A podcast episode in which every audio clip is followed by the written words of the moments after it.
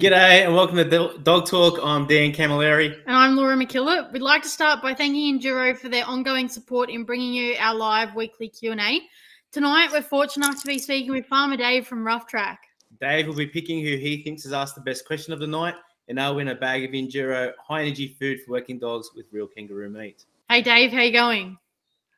G'day, I'm real, real good, and he'll be here for about three seconds, and he'll go and find somewhere there we go. There's Jimmy. He's found better. a bigger, better yeah. How's your day, no, buddy? Thanks for having me, guys. Yeah, no, cleaning out uh, dog kennels. So, uh, uh, as as you well know, we've got um, 17 different dog kennels and different dog runs, and so there's uh, 11 that are all been uh, all the, you know, anything that's been there for the last uh, few months and all the joys that come from you know the the the incredible smells and uh, so we were up to our elbows in it all day. Yeah, I, I know it all too well, mate. So, mate, um, let, we'll kick it off, mate. Do you want to tell us a little bit about yourself? Um, you know, um, where you're from, where you grew up, where you grew up, sort of the early days. Yeah, so I mean, look, everyone knows me as Farmer Dave, but my my, my actual name is from uh, uh, uh, about an hour north of Goondiwindi, near Moonie. So holders up there, they've got uh, stations. Uh, a lot of people know it, Retreat Station, all the way uh, Mitchell and St George.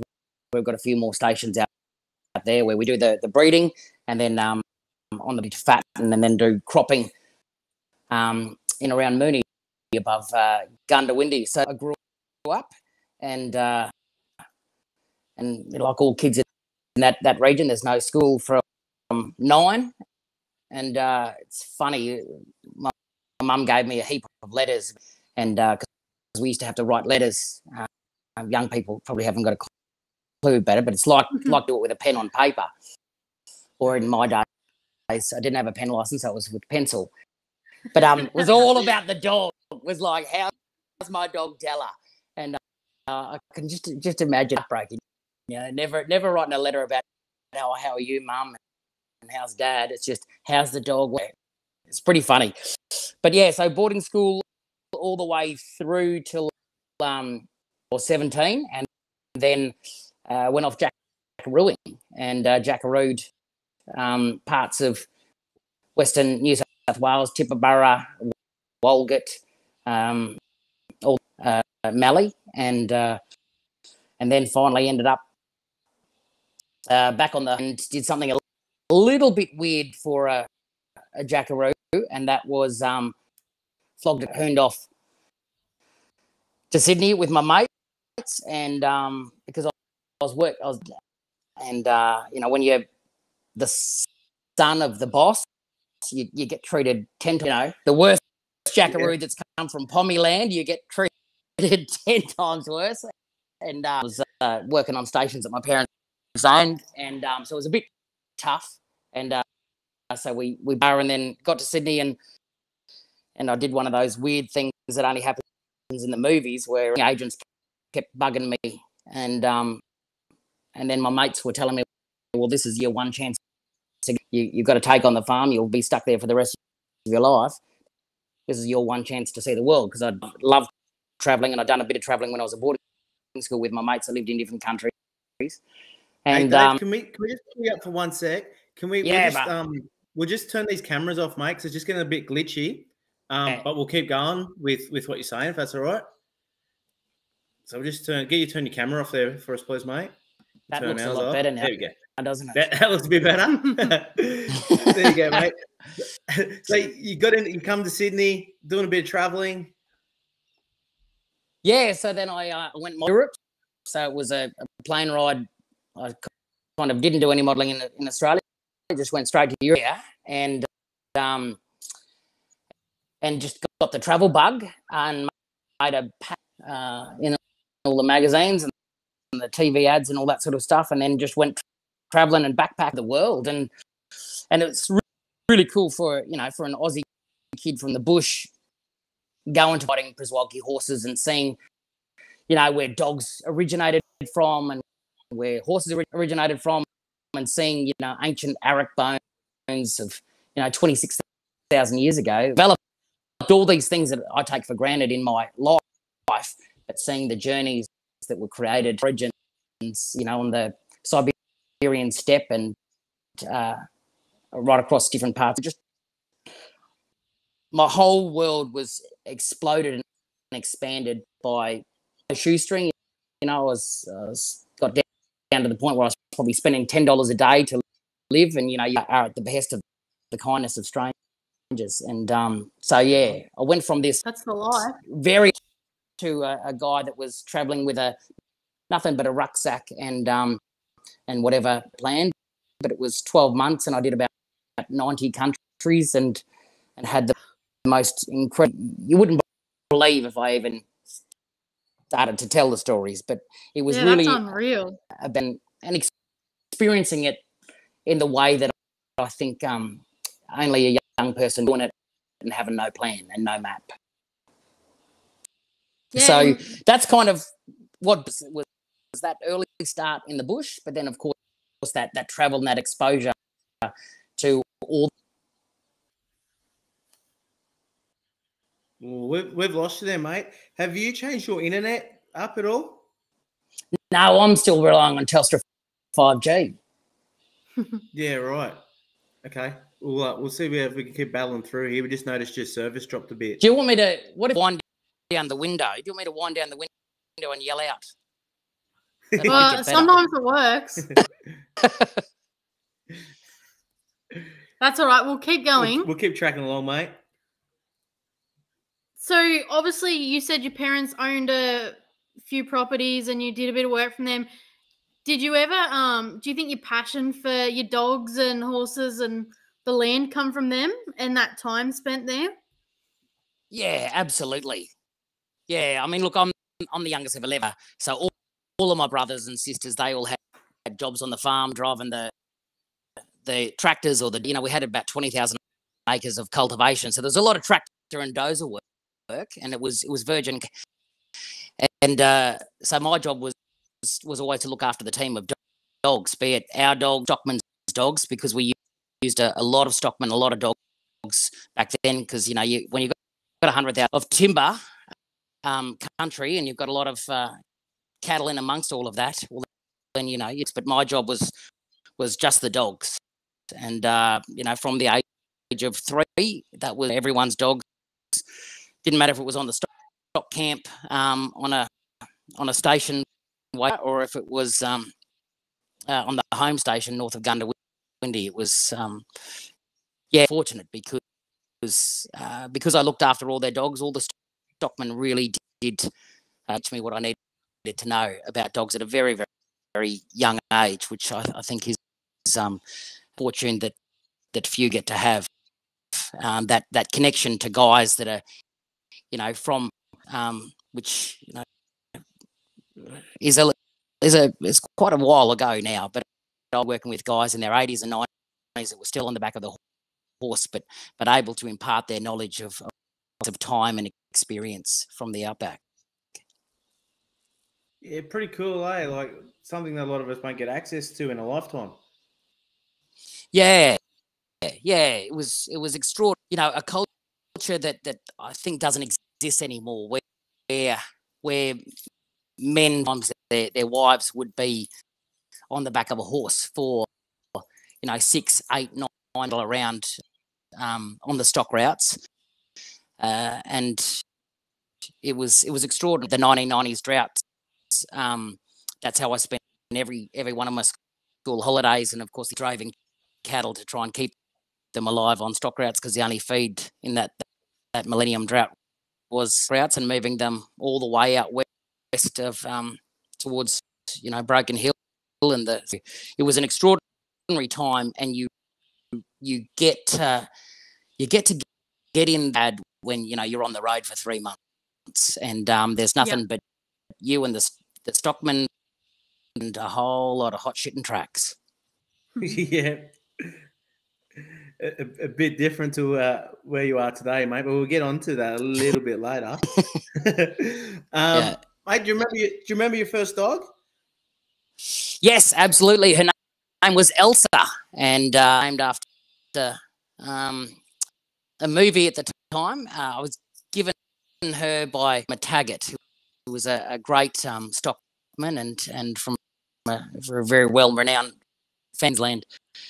And uh, Elsa was a, uh, a smooth border collie, and uh, she taught me so much about umness and about uh, how you can move your body to intimidate the other dogs and uh, looking after sometimes 30 dogs and you're a three or four year old kid. The, the dogs can put it she taught me a lot. Um, she was the one of two dogs on the property that were never never kennels. Because you know all of our kennels had to be off the ground because of snakes and, and dingoes snakes and a lot of dingoes around. So she she taught me absolutely everything. I need um she sadly passed away when I was seven, and uh, that experience. She taught me about loss and about um, you know moving forward. And uh, I'd like her and, and uh, Tubbs, who was my my second dog. my dogs, he was also taken by a, a snake. So uh, yeah, yeah, I've had so many dogs. You know, like I'm not uh, not a word of a lie, but it's many, many hundreds. I've probably already used it. yep. And what about these days? What are you up to these days? Yes. So not not uh not chasing hot bush and um and not taking on the the family station. My mum and dad's uh dad 80s and they still run 100,000 acres spread across about 400 kilometres in, in Queensland. Didn't go the way that that it was always meant to, which was me taking the place on. Um, closes another one opens, and uh, the Hawkesbury Police and, and a bit of a groundswell in the Hawks of of chasing a, a dog trainer to help out with this youth program based on the back uh, Bernie Shakeshaft started um, what 16 17 years ago up in New England at Armidale quite extensively over the years um, with his kids and with the dogs. Um, the dog trainers in the area um, that would be able to help, help start the program. And I they're rattling off a heap of names. Um, uh, they said, oh, look, you wouldn't be interested, would you? And I told by my father this morning that I wasn't going to take on the family stations. And uh, so I think with regards to everything at Rough Track, it's, it is um, serendipity and the universe um, having a bit of knocking you for a six each day. And uh, so I moved back from and um, working working with the Hawkesbury Police. We got our first, first six kids back, in, and uh, and yeah, we they all got a dog each. I bought a heap of down, and uh, they all got a dog each, and and the magic happened. And uh, I think from then, and I think a lot of people know the backtrack model. You know, there's a lot of trackers in our network from down to Lake Cargelligo and out to Broken Hill, and we all have the same ethos, and that is giving purpose and giving them um, the care and love and nurture that they need to to bounce and not get left behind. So, uh, uh, from those first six kids, we're now passing almost 100. Uh, we, we will pass 100 kids coming through our year. So it's it's quite an extraordinary feat in, in such a short time. Um, the whole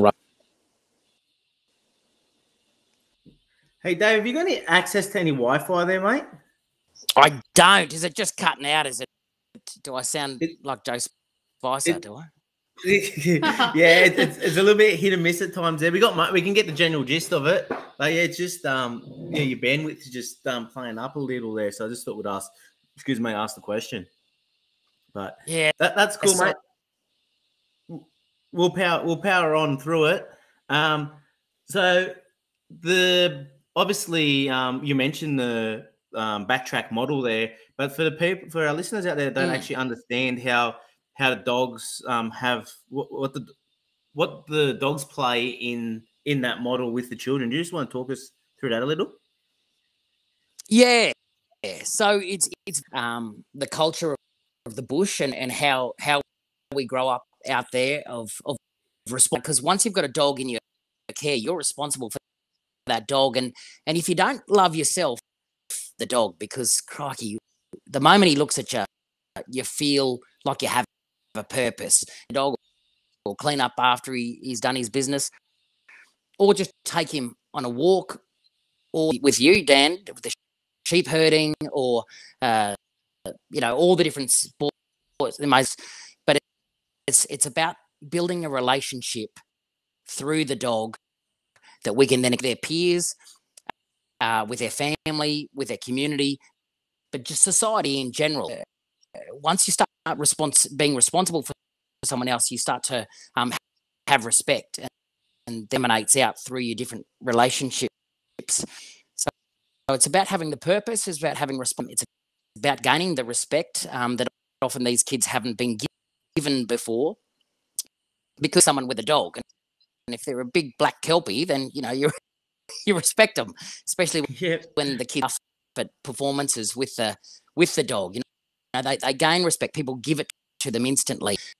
A wash that these kids have over them that they haven't experienced before because they've they've been a problem or or whatever. But it, but it changes because society is looking at them differently, treating um, but also it builds trust because you have a relationship with your dog. You are implicitly your dog trusts you with everything, and to to gain is is super important. But for a kid to to trust others is super important. And so it's building the, the dog that we can then get uh, our benefits from by getting the kid then and uh, being a, a, you know a a wonderful cultivated member of society. Yeah. Yeah. And, and uh, you're right. I was just gonna ask, how do how do you guys um how do the kids end up in the program? Yeah. So um they come to us in in so many different other programs. Um so kids coming from from different shelters. Uh the police of course um, do still bring a lot of lot of kids to us that just things aren't working. That kid does not belong in prison because at the core of what we do is, is that's number one, and we don't always do it, but but that's our our purpose. Gets me out of bed every morning is to keep kids alive. The second one, of course, is to keep them out of prison because we, if a kid goes to prison, and that's that's anyone under the age of eighteen, if if a kid goes to prison, uh, 98% uh, guaranteed to end up in prison as an adult, a, a human, an Australian, to a life that that um, is behind bars, and that just because of misdemeanors as a child. So it's a terrible statistic that you know cognizant of that, that we've got to keep kids out of prison because, because um they, it, it really sets them up for, for a sad existence in their future that um, that keeps drawing them back, sadly. So last thing that we've got to do is give them skills for a secure future. So we break any of those cycles that they may, may be in own. So how do kids come, come to us? It's their schools, it's the police, it's it's um, programs, but it's any kid that, that is doing it tough and isn't quite feel and uh, and where the place that that gives them that belonging, that that sense of um, ownership of it, and uh, and that's that's kind of how they come to us. It's um, yeah, lost kids. They do it with a dog by their side. Yeah, and um, I believe you help them get into trades and everything as well. Absolutely. Find jobs and yeah, yeah, yep. I'll do whatever it takes to to get a kid into a meaningful career so that they can end up uh, like the rest of um, uh, Australia, having a mortgage, um, having a, a, tax problem, and and having a secure create their own family, um, so that uh, you know any issues that may have arisen, or they can avoid by having that security based on responsibility, based on trust, and based on it, its jobs. Um, it is a huge focus by giving them skills, be it shed with their welding uh, or woodwork or carpentry or all of the different agriculture because we are a farm farm based program, and horticulture. I, I, I don't suppose our, our, our kids um, are going to end up on farms, but I, I do. But it's giving them the skills, the old jackaroo type skills to set them up for management. They're, they're often behind their peers. Their reading and writing skills are, are often um, sometimes non-existent. So you know yep. they've really fallen behind their peers, um, uh, be it twelve or fifteen. And what I'm trying to do is springboard them well ahead of their quicker into those management positions and that that secure income that will um keep them well and out of trouble as they move through the rest of their lives. Yeah, no, absolutely, mate. There's a question here from Karen Higgins. Um, earlier you mentioned uh, performances. What kind of performances mm. did, did the kids do with their dogs? Yeah, that's a fun. So the backtrack, the backtrack model, of course, is dog high jump, which you know anyone in the eastern states knows well about it. It's a big part of um, the culture of of our ag rural meetups in any town, if it's a two dog town or if it's even a city like Toowoomba, um, is one of our main performances, and we do that on you know main arenas. We'll be doing the Royal. We've done the the main arena in Perth, and of course we've even gone over to the United States and uh, competed over there and shown off the the cool sport that is um, dog high jump. Uh, Canine Ninja, and if you you got to watch us on Australia's Got Talent with all the kids, um, so but for dogs, so it really builds on positive reinforcement training, challenge by challenge, and and very much so. It's about changing the kids' understanding. You know that that uh, scientific word of learned helplessness or shut down one, one step at a time. And I've just got to do this achievable challenge. And then there's another challenge and then another challenge. I get very complex and it looks very, very amazing. But to its core, it's a single step and you're rewarding your dog for each of those steps. And of course, th- there's a, a um, the, the dog's doing something quite extraordinary on one of the, you know, the Ninja Warrior challenges. So the kid challenge, and it could be a 10 second challenge, but the kid just explodes with joy, like, oh my dog, to walk across a ladder, or I got my dog to do jump the quintuple steps. So, yep. So we do the Ninja Warrior, we do Temptation Alley, which is just a simple recall uh, area where the dog runs across 15 meters, is covered in toys and treats and balls. And so the kids got to call their dog across, and, and the audiences love it because and I'll let the cat out of the bag here, but some of the kids' dogs we actually train to muck around and play with all, and the audience, you know, really gets a good good laugh out of it.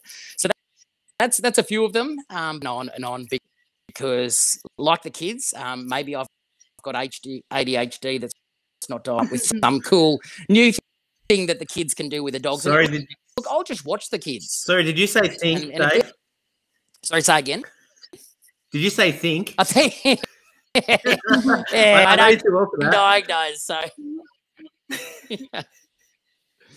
yeah, back in my day to work, if we are a little bit uh, excitable. So, mm. no. We and, didn't get the um, one thing you didn't touch on there that's really taken over, and I see it everywhere around now is, dock dogs. So that's the big water sport where the dogs run along a 40 foot platform or 12 meters. Uh, so it's about one and a half meters or six foot off the ground and six foot, five foot off the into a 100,000 litre pool. And, and there's all different elements to that as well. There's the, the long, we've got one of the dogs there with uh, a few of the boys that are, you know, the dogs doing seven, seven, you know, in a single leap or, um, you know, 20 to, to 30 feet. These dogs jump in. They can go upwards uh, and then do the uh, extreme vertical, or there's where they, um, it's uh, kind of like, like um, fly ball with the lights, but it's a time one where they land and then they swim and they grab a bumper from the end of the pool. So, you know, with the kids or any of the activities that we do with the kids, there's got to be steps to it so that there's that learning as a process and you've got to build structure around it and that gives them the safety net. So when they are in public have 20,000 people or in sometimes 50,000 people cheering them on um, to their nerves or the anxiety that that you know in the past has led them to but they're able to stick with their structure and stick with their steps and of course they're doing it with their, their best mate. That's the that's the kind of the key to why we do all these crazy sports and, and talking about the structure there do you want to talk us through your six p's? Oh mate six p's. It, it's quite funny that you you hear the kids saying it to the other kids and it's quite an echo because it was said to me by my father and i'm sure it was said to him by his father but um, prior preparation prevents piss poor performance. And uh, going to an interview or if the kids are going to do a show or if the kids they've just got to do that prior preparation because um and, and they learn it and all at times allow the kids to fall flat on their face. And uh, because you've that that prior preparation has to be something that's entrenched because a lot of these kids because ADHD or they could be just phenomenally intelligent they've always skipped ahead those key learning outcomes and that because they find it boring it's like well you know i'm ahead so it's about that prior preparation to make sure that they understand that there are steps in a real um, uh, pathway that they've got to follow to ensure that when they are, are prepared for whatever could possibly go wrong because they follow the steps correctly. One of the yeah. biggest issues with, you know, the, the style of kid that comes to us is that they miss us. Yeah, no, no that makes sense. Yeah. Um, and there's a question here from Amanda Dunbar. She's asked, "Do the kids get to keep their dog from the program?" Yeah, the most common question we get asked. Now, there's a lot to that. So, I'll track a network. Uh, they've only got you know a small number of dogs in each program. We have a time we can have up to thirty dogs, and uh, so I do have a thing where every kid gets that specific dog. But I do love it when they share dogs and they they then get a real different feel uh, the the learning not just the relationship they have with their dog so that they they get the, you know some of them might have an easy dog so uh, mostly no they know that that kid's ready to leave the program when they say to me hey i love my dog i really want my dog to help another kid the same way that my dogs help me yeah. and perspective. And, and you guys know damn well from sheep herding, and that's why we do sheep herding. It is quite a complex um, learning outcomes, and, and, it does take quite, quite a journey as knows with our kids, but it gives perspective. I mean, your dog is on the opposite side of you doing, and you've really got to be in its perspective and understand what does your dog see, what does your dog feel, control or command of your dog. So it really gives that that perspective. And perspective is how does another person feel? And and oftentimes you know when the kids do come from respect of um, the law it's because they didn't have perspective. They wanted something so they took it or that so they gave that feeling or they hurt someone or hurt themselves because you know they don't have that perspective actually does have an equal and opposite reaction to, to others so the sheep herding gives them percent I know that they're, they're, they're like, you know what, my dog has really saved me, but I know I get a job or do a trade, I'm going to be traveling and, and I'm 16 or I'm 17. How can I look after a dog plus um, save up to get a ute, um, a girlfriend or a boyfriend, um, and still be able to look after a dog when it's a 14? It gives me the idea that that kid really understands what the program's all about, which is taking on and, and and being able to leave a relationship that you absolutely adore, absolutely that it's not going to work in the next step of your life. And um, if the kid's you know going to be renting, going to be able to have a dog, let's let's be honest there. And if a kid's starting yeah. out, often they're starting work at seven o'clock at six. Um, they go to work. They they can do you know with the uh, they're working till five o'clock. Where's the time for a kid you know who's going to be exhausted what, what it needs to? So it's about making sure that the kid really understands that. However, in saying answer to your question, Amanda, sometimes I do because sometimes the kid, um, uh, a because maybe uh, we couldn't give everything that, to get the outcomes that I really want for each of the kids that comes through the gate. Um, and again, um, say, hey, look, you know what? I reckon you still need your dog because the purpose of getting them out of the bed in the morning so that they can take the dog outside to do a wee. And sometimes is going through some real trouble, just getting out of bed is one of the. If a dog is going to help them do that, well, you, you know, they they can have a dog. Yep. Well, and and you've done some other pretty cool stuff with dogs yourself in terms of training for um for rescue and stuff like that. Uh, I know there's a bit of an incident involved there, but do you want to touch on yeah, that? Yeah, absolutely. What you actually what the, yeah, what the aim was, what you're trying to achieve? Yeah, so I'm a big believer in in disruption, and uh, and I was so upset when I came came to the city and uh, would see dogs in shelter, and uh, uh, and uh, it you know when I did a lot of volunteering at the RSPCA and a lot of with the Animal Welfare League and the RSPCA, both as their ambassadors, um, but also uh, doing dogs that that couldn't leave their kennels. It it, it upset me to no end that that a human, because of the poor choice of breed or because of whatever reason that dogs end up in, here they are in a through no fault of their own in a prison, like a concrete cell that's wide by two and a half meters deep, and they don't get out of there even when someone comes in with a high pressure. Really upset me, and uh, that that had played in my mind a training where I had to uh, train dogs for um, urban search and rescue to jump out of plane to familiarise the dogs with the, the, whole process. And look, I broke, broke most of the bones in my body because my parachute. And during my rehabilitation, which took me about um, two years to get back on, about a year in in um, with broken arms and broken hands and broken legs, I couldn't do much. But uh, depression.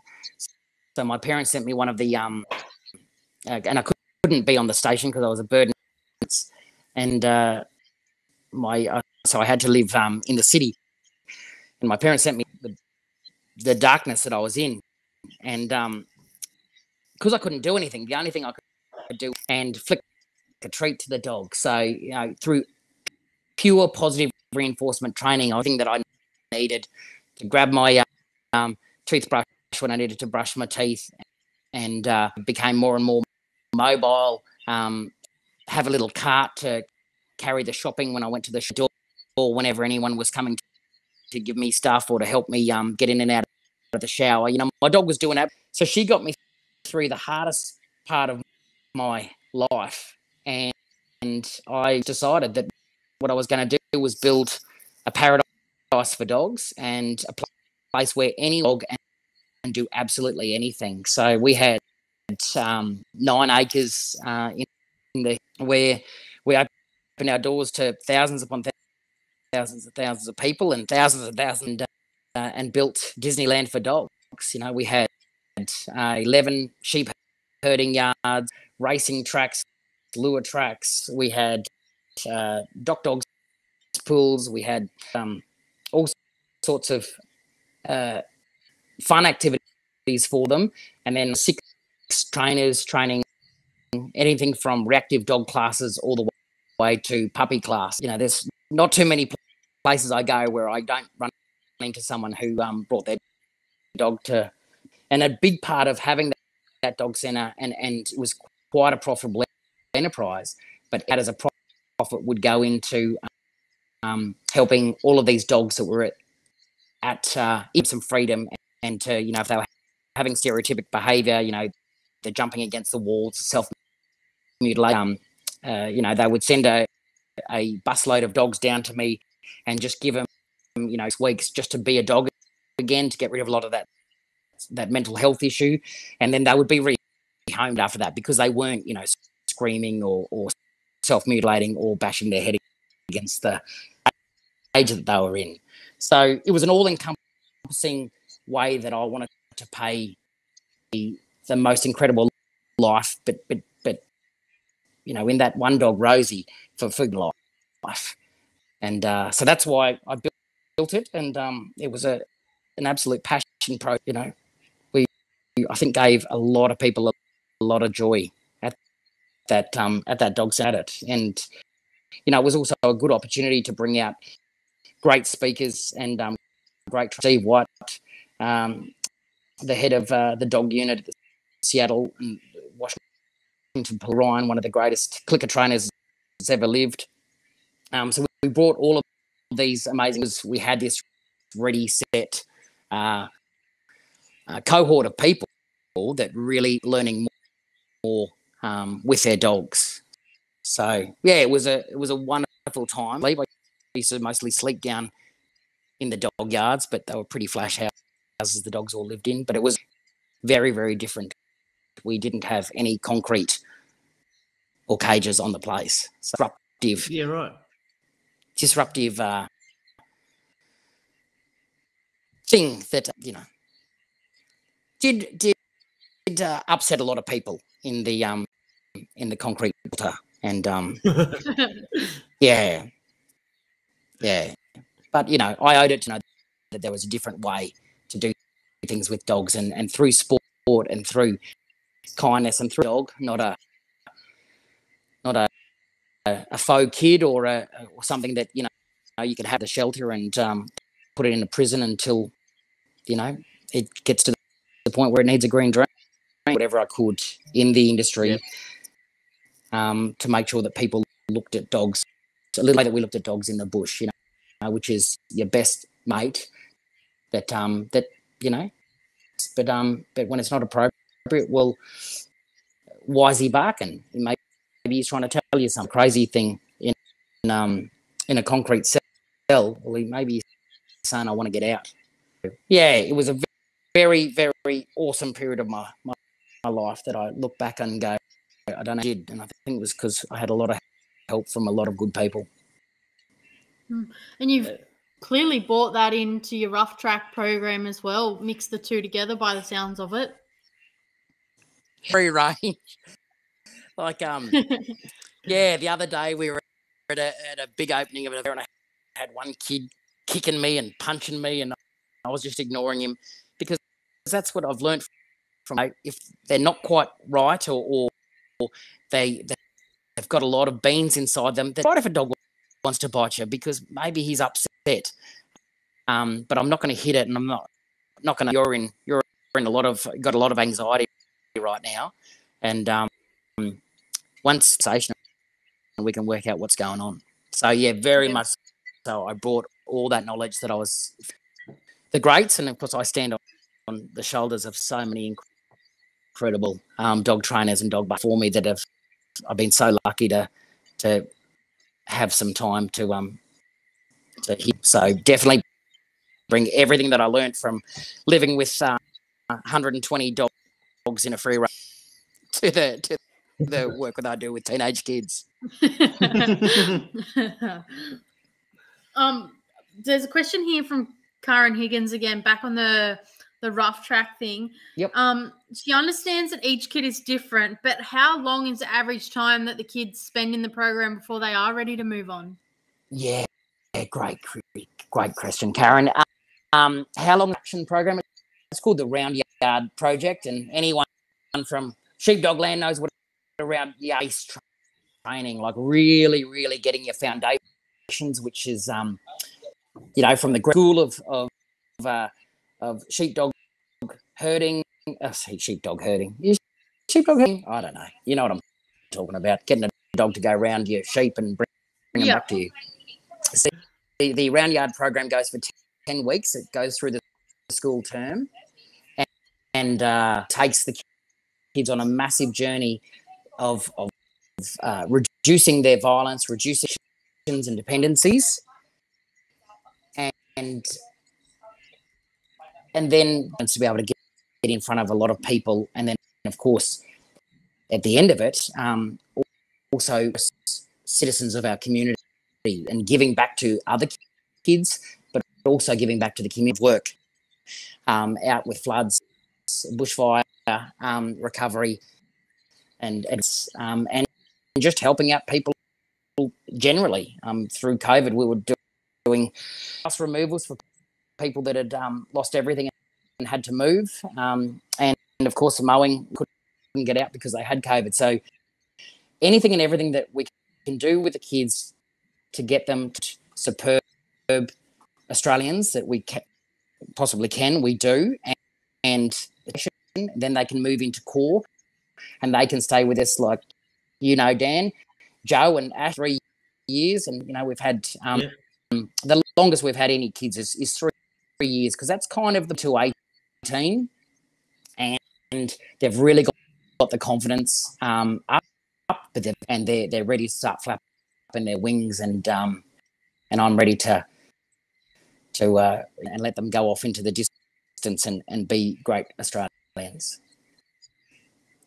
And obviously, um, you know, we we get a few people ask us, you know, people that run properties there um, out out west um, or even um, north, you know, up, up in the areas you came from, and they ask us about the kids, and all with good intentions of, you know, opening up their doors um, to someone that may have been in the program. Um, yeah. Have you got an, an opinion on that, or is, is, there something that these people should um, uh, know, or what, what, what advice can we give those particular people that want to want to open up their, their homes to give a young fella a go? Yeah, abso- absolutely. And you know, get in contact with us on or send us a message on the Rough Track Facebook page or Instagram.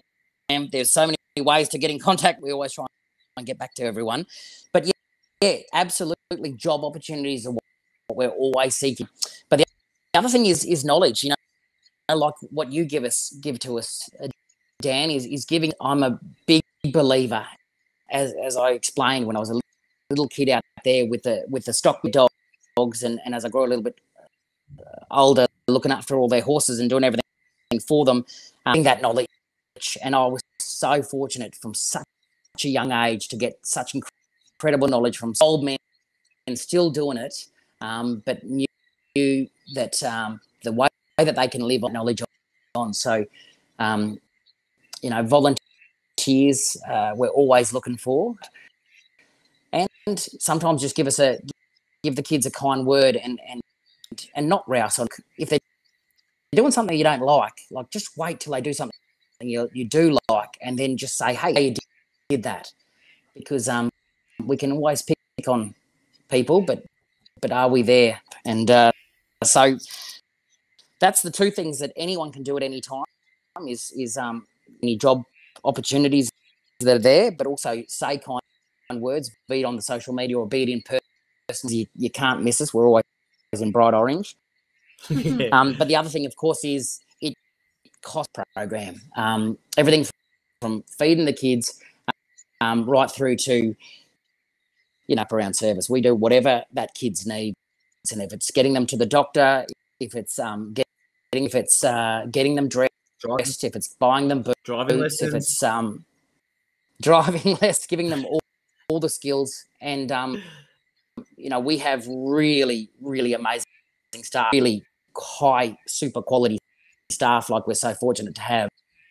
Um, and we need more of the, the demand is there. There's a lot of kids that are falling through the system, especially from COVID, that didn't have the parental support have really mm. fallen behind educationally. You know, you miss, you think about it, you miss a week of school, you suddenly turn up at school, you're like, what the hell are we doing here? You miss two years. And now, yeah. like we used to take only only teenagers, we now take 12 year olds, and, and we're looking at take gotten younger, that wow. kid falling through, through the cracks. So, find us, we're a tax deductible charity. That's where we need the big help because we've got the quality staff um, supports like you, Dan, and and uh, Uncle Tony with the metal fabrication.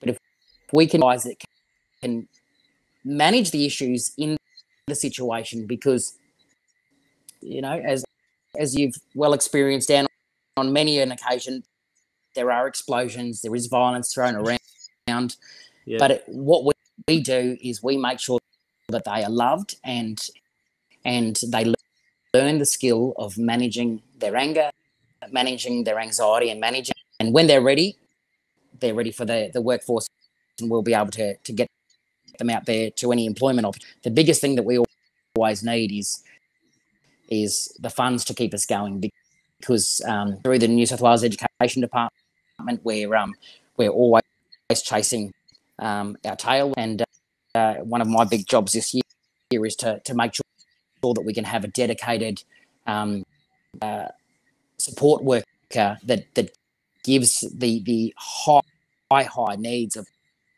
um, to to really have that secret women's business that that's required from a um, a female support worker. And you know, we're lucky at the moment. We rely on our um, lot of that work. But uh, but yeah, it's the funding. So if, if anyone can help at any time now, or or Uncle Eddie that's about to fall off the perch, you know, have a conversation with him about. We've got the results. We've got the solution. we just we just need to be able to get it to more. Mm. And if anyone is wanting to donate directly to you, is there a way to do that? Yeah, uh, absolutely. Roughtrack.com. Um, there's a big please help. Uh, but yeah, it's um, it, it's it's it's uh, tax deduct. Everyone's a winner, and uh, the money goes directly into the the programs that that direct comes that we want, and that is keep the kids alive, keep them out of prison, and give them skills so they are body. Don't make you feel safe when you're out at night or come back to your car that's all been smashed up, or they the the guy that you're going to rely on. Um, uh, uh, or to fix your car, or uh, you know, concreting your house. Most of our kids are gone out into trades. So, yeah, absolutely. There is a, a valuable society is what we're creating. That's it. And Dave, just before we start to wrap up for the night, there, mate, you mentioned something that actually hit home with me a bit there. Sometimes don't point out what they're not doing or what they're doing wrong, but like, give them a pat or compliment them when they're doing something right. Do you think that's something just in society that we we just don't? We're so quick to to to judge or point out what we're doing wrong these days, rather than just highlight the good things. I think it, um, our convict past to put ourselves down and to put others down. It is Australian. You don't tend to see it. You know, in some parts of, of Great Britain, Germany, it's not in the United States of America. It's certainly not in Argentina and, and other great agriculture. Quintessentially Australian, where we do put ourselves down, we do put others down, and it's the larrikinism that is very much so part of our culture. But these kids don't need it. They they're a piece of shit every day. What we need to tell these kids, and we need to look. What you, if I've got a kid that's kicking the shit out of me or, or just exploding? I'll say, hey, good punch just then. And, and, and it takes a big person to be able to say that when it really punch you or they kick you. But um, you've got to be able to do it. And then, you know what, they'll start to, they're not going to be angry anymore and whatever frustration that, that they're not able to manage at that point in time, wasn't it? And it's like, well, can you do it again? But do you reckon you could hit over here because you've hit that many times on that? And then they're like, and then they're actually thinking again, and they're in, you know, like any dog that's that's hot, you know, as a, as many of our dogs just do, and they're they're not listening. You know, it's about giving that reward, and quickly you'll have yeah the kid you want from the kid you've got. Um, if you just reward them and see, it's it's we call it looking for the gold. There's a lot of lot of mining that a little glint of gold, and once you spot that, make sure you notice it and then re-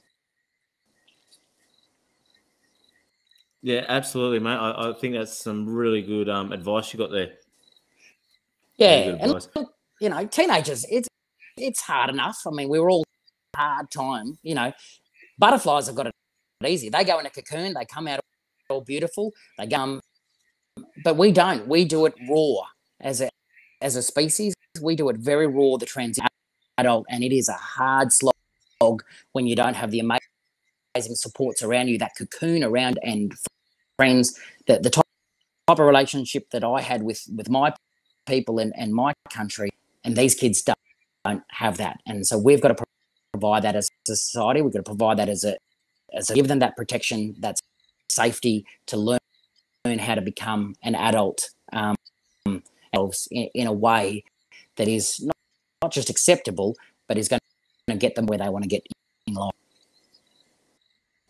Yeah, absolutely, mate. Supporting them is a big part of that. Absolutely, mate. Um, really appreciate your time tonight. Was there a question there that stood out for you? And they will uh, win a bag of Enduro high, food, high energy food for working dogs with real kangaroo meat. Yeah, absolutely. Karen Higgins, she got she gave us two. Yeah, there's a yeah. couple left from Karen. Well, uh, congratulations, Karen. There's a bag of uh, Enduro coming your way. And Dave, I'm sure I can uh, get our good friends at Enduro to spot a couple for um, you guys at Rough Track there as well.